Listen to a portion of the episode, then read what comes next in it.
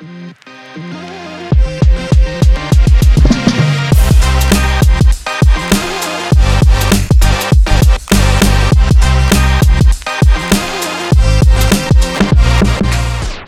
hey, howdy, ho. It is your host, Madden, here, coming at you with another episode of The Tick, the podcast of random thoughts that make our minds tick on end, tickle our curiosity, or may downright just tick us off. Let's go.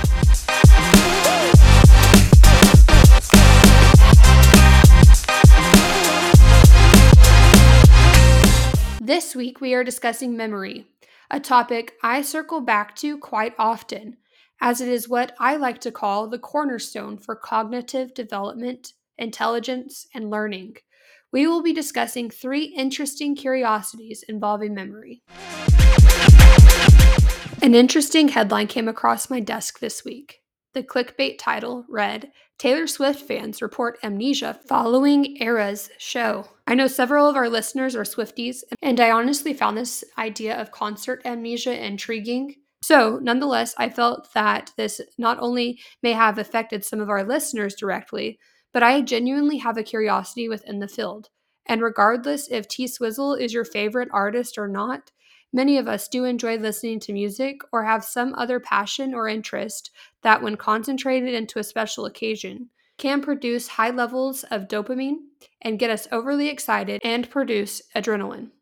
To explain the idea of post concert amnesia, we will focus on Taylor Swift's Eras tour as it is the talk of the town at the moment. I mean, we have to give credit where credit is due. So I need to build some context that doesn't necessarily have to do with concert amnesia, but more of the importance or severity that the Eras tour has not only on Taylor Swift fans and Taylor Swift, but pop culture in general.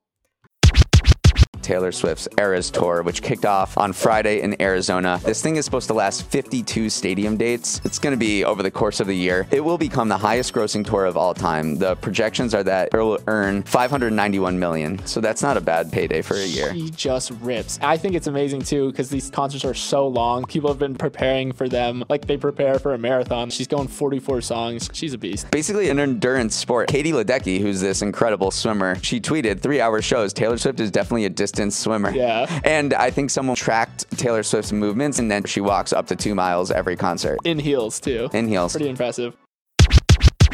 That clip by the Morning Brew Daily Show was at the beginning of the tour. As Taylor Swift is wrapping up her stateside tour, ticket sales would pop up to 1.9 billion dollars, making Eras the top grossing tour ever with much higher average ticket prices, and far fewer concerts. Sales for just the pre sale tickets alone broke the internet, or at least the monopoly that is Ticketmaster. Let's listen in to Yahoo Finance for some insight. Taylor Swift's Eras Tour could be one of the highest grossing tours of all time. And that's after just two days of pre sale. Ticketmaster ended up canceling the regular ticket sales day following what they called insufficient remaining ticket inventory and extraordinarily high demands. Um, have you ever met a Swifty? Because we live for this. It sounds like Ticketmaster sent out 1.5 million pre sale codes. Under normal circumstances, it looks like they usually have about 40% of people who receive an invite code follow through and actually purchase tickets. Those purchasing pre sale tickets usually buy an average of three tickets per person. Looks like they underestimated, huh? Taylor's Reputation tour was the highest grossing tour of all time, coming in at $266.1 million, according to Variety. And Eras is set to be her biggest tour ever with over 50 show dates. Forbes had Taylor at a $570 million net worth in June. According to Ticketmaster themselves, the desire for Swift tickets smote all records and reasonable expectations. 14 million users and bots tried to buy tickets. The company's chair said that the pre-sale traffic eclipsed any previous peak by a factor of 4. To meet such demand, Swift would have to play over 900 stadium shows. That's almost 20 times the number of shows she is currently uh, set to do. The company's numbers raise a lot of questions. How much of a role did resellers play, for example? But the underlying takeaway seems correct. The breadth and intensity of Swift's fandom right now is extraordinary. Big reputation, big reputation.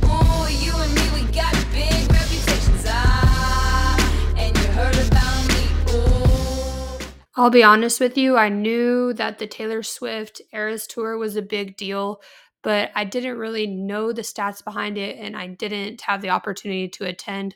So I had to turn to my resident Swifty herself, my sister Courtney, to get the 411, get the lowdown on why it is such a big deal. Each concert is three and a half hours long and contains 44 songs. 44 songs. That's crazy. I think the average uh, concert is 12 songs. So 44 songs. It is the first mega A list tour post pandemic.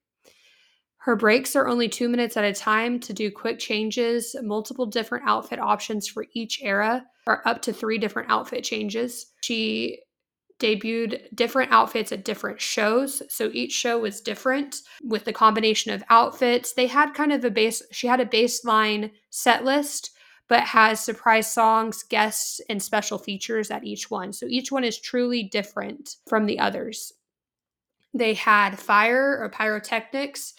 At one point, she dove into the stage with dynamic risers, screens, etc., constantly changing. It is an all out spectacle.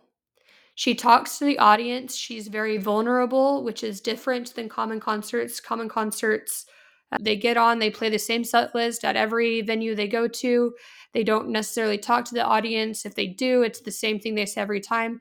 You're really getting her a different story, a different joke, her ad lib, her mood, a different speech every night. So fans are getting Taylor's true self on that given night, in addition to any changes she makes to the set list with the surprise songs or outfit changes. Another intentionality Taylor and her team took for this tour a large portion of onstage of her onstage support were people of marginalized communities, people of color, um, LGBTQ people.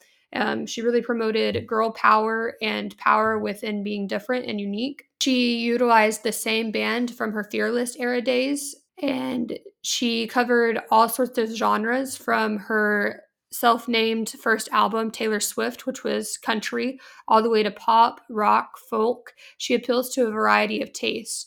Going back through each era, she is connecting on an individual level with every fan. Taylor Swift has fans from literally every generation. I was thinking about when I first started listening to Taylor Swift, it was kind of early middle school years. There have been children born into this world whose parents listened to Taylor Swift, and they are now into Taylor Swift because they're it's what their parents listen to, but also because of this social media digital media days where we have TikTok where with sound bites and that kind of stuff. So they've also invested on their own with outside of their parents. So she transcends generations, which is quite literally why she calls this the Eras Tour. She literally did all eras of her music from her self named album Taylor Swift all the way through her most recent album, Midnight. She has 10 different albums that she goes through Taylor Swift, the self named Fearless, Speak Now, Red, 1989, Reputation, Lover, Folklore, Evermore, and Midnight. She literally mixed all eras of her music so no one missed out. No matter what type of fan you are, there's something for everyone. Swifties love a cross generational show. There's a huge sort of fanfare that comes with the concert outside of what Taylor's providing. Uh, because of the TikTok age, social media age, Twitter, Instagram age, there's uh, Swifties that are making friendship bracelets and they're making friends from around the world. They are literally making friends with 70,000 other people that night. When it comes to the topic of recording and owning her music, she has completely redefined the music industry. She obviously doesn't need the money, but is doing it out of the principle. Looking out for maybe lesser known artists or the little man. She's taken on Spotify to ensure that they prioritize streams gener- uh, generating revenue that goes to the artist, not just the platform. A little background on that. When she got into the industry, she started out with Scott Borchetta with Big Machine Records. And come to find out, she, even though she was like an excited girl and her parents were trying to do the best for her, she signed a contract where he owned all of her music. Although she wrote and recorded it, he owned it and she was signed under him. Not knowing the games that the entertainment industry plays, and due to her being young and naive and just wanting to get stuff recorded and out and become popular and famous, didn't realize how predatory it could be and was just excited to have a deal. Scooter Braun then bought her masters from Scott Borchetta later on so that she could not perform her music without their say. So she signed with a different label. And she has since re recorded all of her music or is in the process of re recording some, some of that music. So she has the rights to do what she wishes with her music. She can perform when she wants to, and she gets the credit whenever the music is played. Side note, my sister Courtney told me that Kelly Clarkson, or that she thinks that Kelly Clarkson was the one who gave her the idea. Kelly tweeted something about, like, hey, Taylor, you should just re record your music. That way you own it. And she not only re recorded all of the stuff that we had on the original albums, but she recorded songs that did not make the cut of the original albums. So she, we got Taylor's version of all of the albums, but then there were additional songs on each album that did not make it, if you will, from the vault.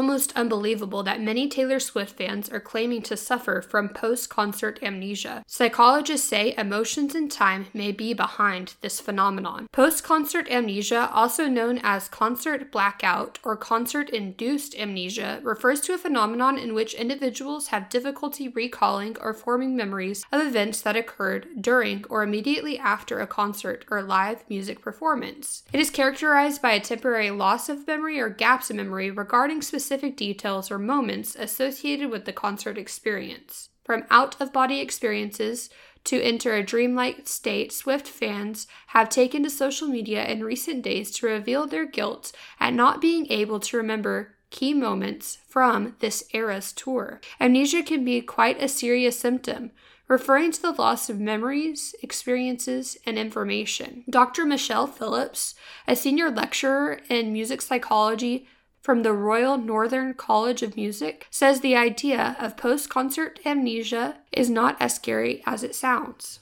They suggest that it is not likely that fans forget the experience altogether, but rather encode specific memories from the experience rather than the whole thing, suggesting people do have a memory of what is important to them. Whether it be the dancers, the band, the costume design, fans may encode those specific memories or the memories that are important to them and not the overall night or the music in general. When fans are excited and so immersed in a moment, they can feel as though time had suddenly passed and they hadn't been able to properly process everything they've just seen, heard, and felt.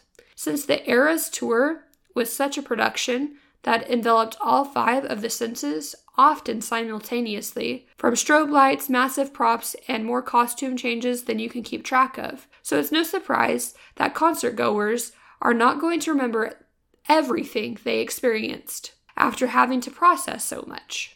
The exact causes of post concert amnesia are not fully understood, but several factors contribute to its occurrence. Dr. Phillips mentions four. Number one Intense emotional experience. Concerts often create a highly stimulating and emotionally charged environment. This was true of the Eras tour. The combination of loud music, energetic performances, and the collective enthusiasm of the audience can trigger intense emotional states. Extremely emotional events can disrupt memory formation and consolidation, leading to memory gaps. Number two The high levels of arousal. Concerts are typically associated with increased arousal levels due to the excitement and sensory stimulation involved. Heightened arousal can influence the encoding and retrieval of memories. In cases of extreme arousal, the brain may prioritize processing immediate sensory information over the consolidation of memories, resulting in memory deficits. Number three Sleep deprivation. Concerts often include late nights, and individuals may not get sufficient sleep before or after the event. For our resident Swifty Courtney, it was an all day affair. They got up early, started getting ready, they had a specific place they ate at, they took pictures at a specific place. They had all of these itinerary items they had to do before they even showed up to the venue to see the Eras tour. Lack of sleep affects cognitive functions, including attention, concentration, and memory encoding leading to memory lapses or gaps. So, leading up to the day of the concert, they may have some sleep deprivation just out of anticipation and anxiety. They may not have had their daily nap because they were having to do all of these itinerary items that they had planned for themselves, or the sleep deprivation of staying up or living on that high after the concert may also contribute to the memory loss. Number four Finally, is attention focus. During the concert, individuals are highly focused on the performance, the music, and the overall experience.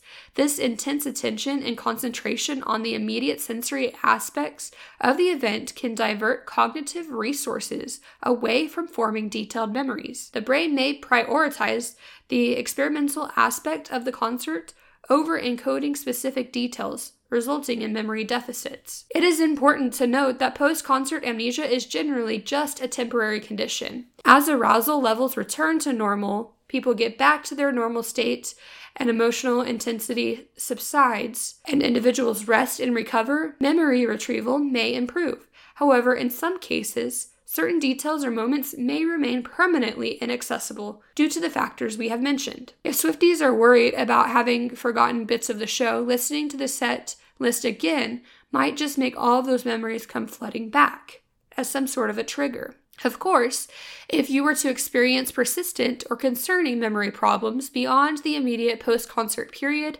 it is of course advisable to consult a healthcare professional for further evaluation and guidance.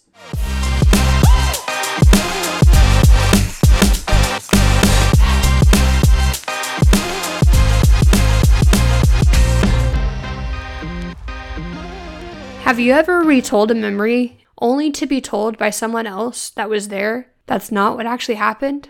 Or my favorite, you've told a story to someone so many times they actually believe that they were there? Both of these happen quite often to me, and I have to admit, I do have quite the imagination and tend to embellish the story a little bit.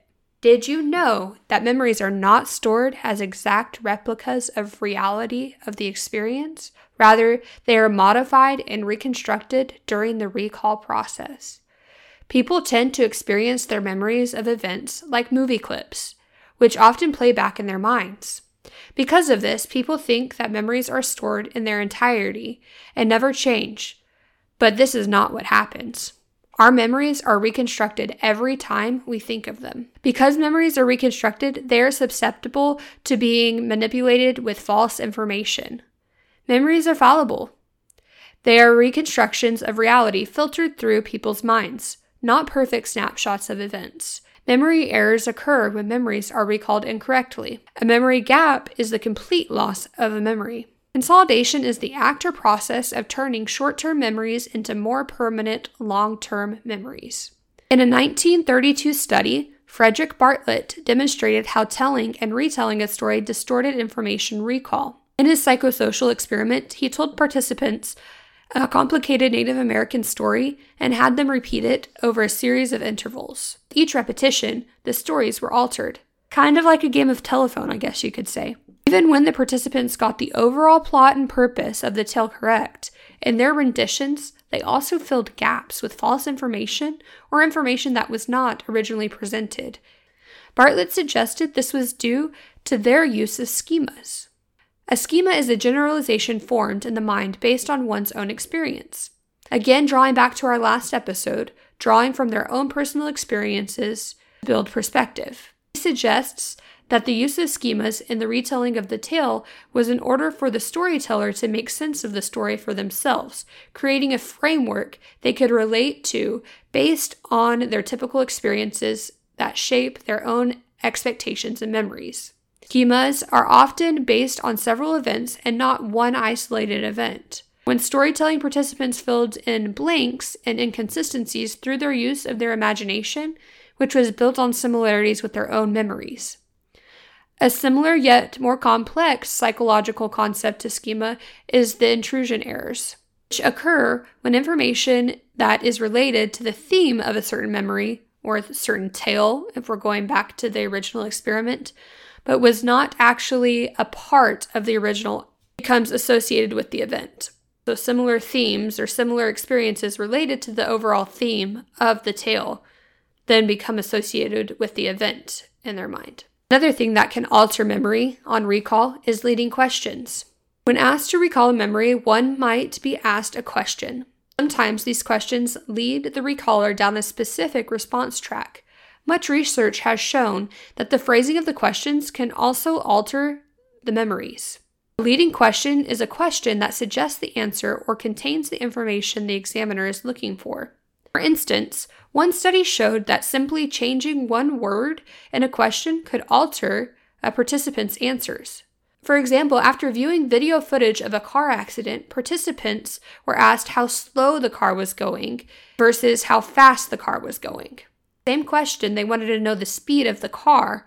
Those that were asked how slow the car was moving gave lower speed estimations, versus those that were asked how fast it was going gave higher speed estimates. Children are particularly suggestible to such leading questions.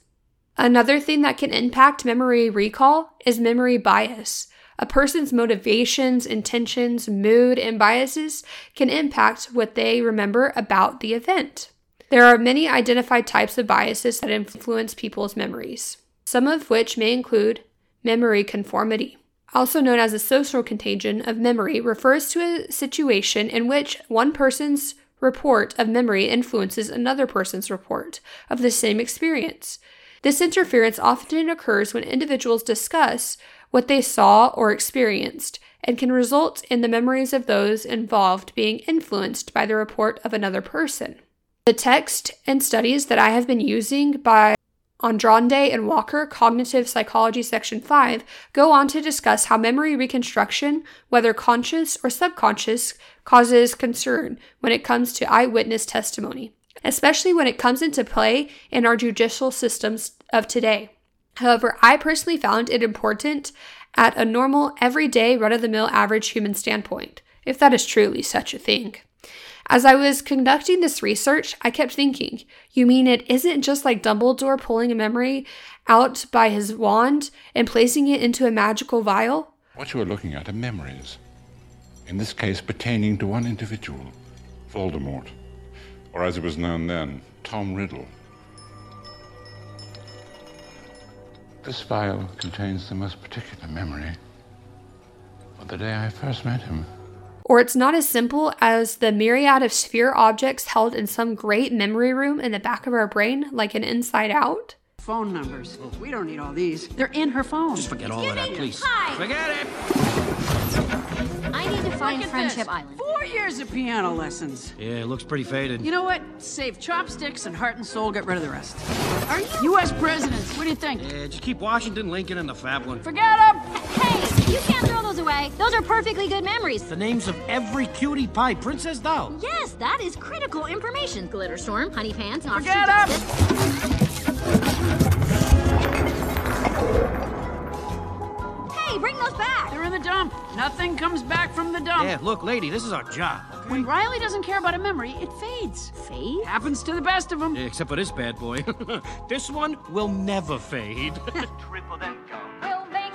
The song from the gum commercial. you know, sometimes we send that one up to headquarters for no reason. Plays in Riley's head over and over again, like a million times. Interesting, but also makes sense that our memories are not exactly as they were in reality. And that each time we recall memories, they adapt and change not only based on the context of the conversation or the environment we are in, but also due to the time passing or imagination and connection making to our current context. So, memories can change over time. There's lots of things that can change it. Our perspective can change it. A significant other may remember an argument a different way because we have different perspectives. We had different ideas going into the argument, during the argument, and coming out of the argument.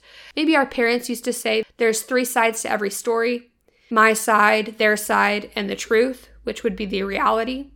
Reality isn't the memory that is actually stored because it is tainted by our perspective and the original memory making, but then in the recall as well, we have learned. I just find it so interesting that memories can be distorted by our own mind and that our memories can be manipulated by our own mind subconsciously, not on purpose. And in my case, in embellishing the stories a bit because of my wild imagination.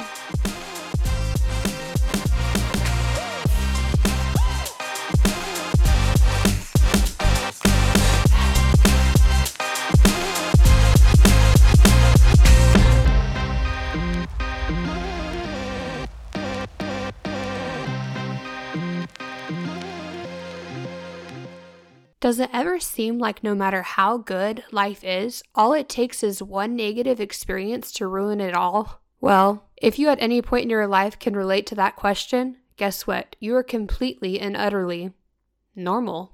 That's right. There is such thing as a negative to positive memory ratio. And I bet you will be surprised to hear what exactly that ratio is.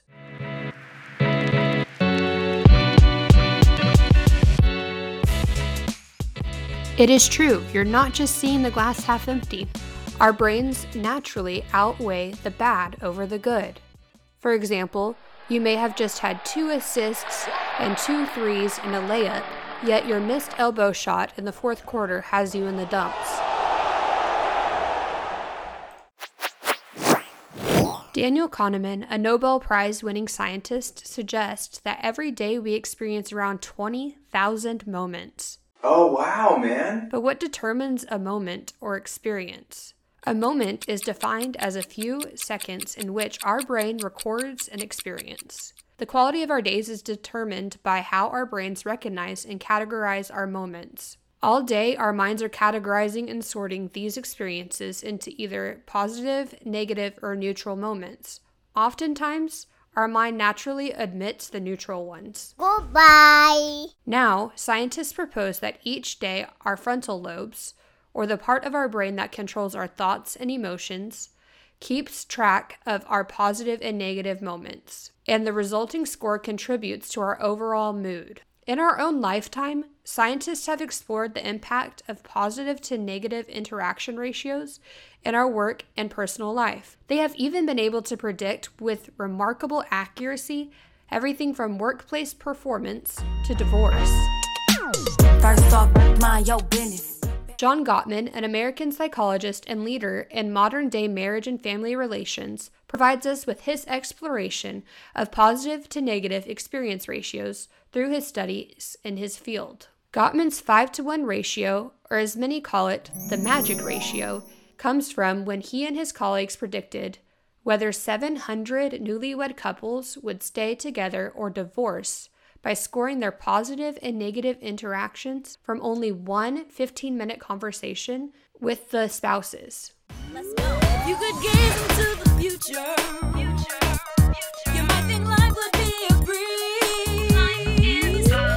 travel from a distance, yeah. Go right, but it's not that easy. Just 15 minutes. Get this. When they followed up with the couples a decade later after their initial meeting, they had correctly predicted the couple's outcomes with a 94% accuracy.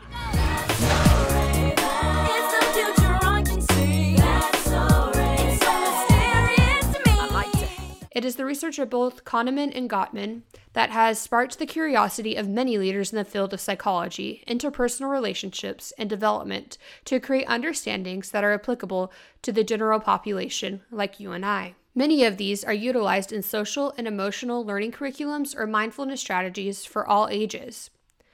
One specific example I know many of my students can relate to from their elementary times is the well known metaphor of the bucket filler and the bucket dipper, where Clifton and Rath utilize a bucket to help their audience look at positive and negative interactions by encouraging imagination of a bucket within each person that needs to be filled with positive experiences such as praise, encouragement, and recognition.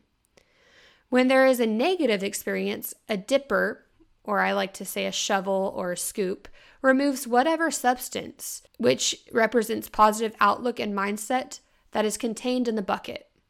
On the other hand, any positive experiences we might have add to the substance that is contained within the bucket. The creators rely heavily on our own actions having an impact on others to see their metaphor to fruition. Asking the audience, Are you a bucket filler or a bucket dipper? This encourages children, the audience, to have positive interactions with others, concluding that when we treat others well, our bucket is also filled. This kind of reminds me of the golden rule treat others the way you want to be treated.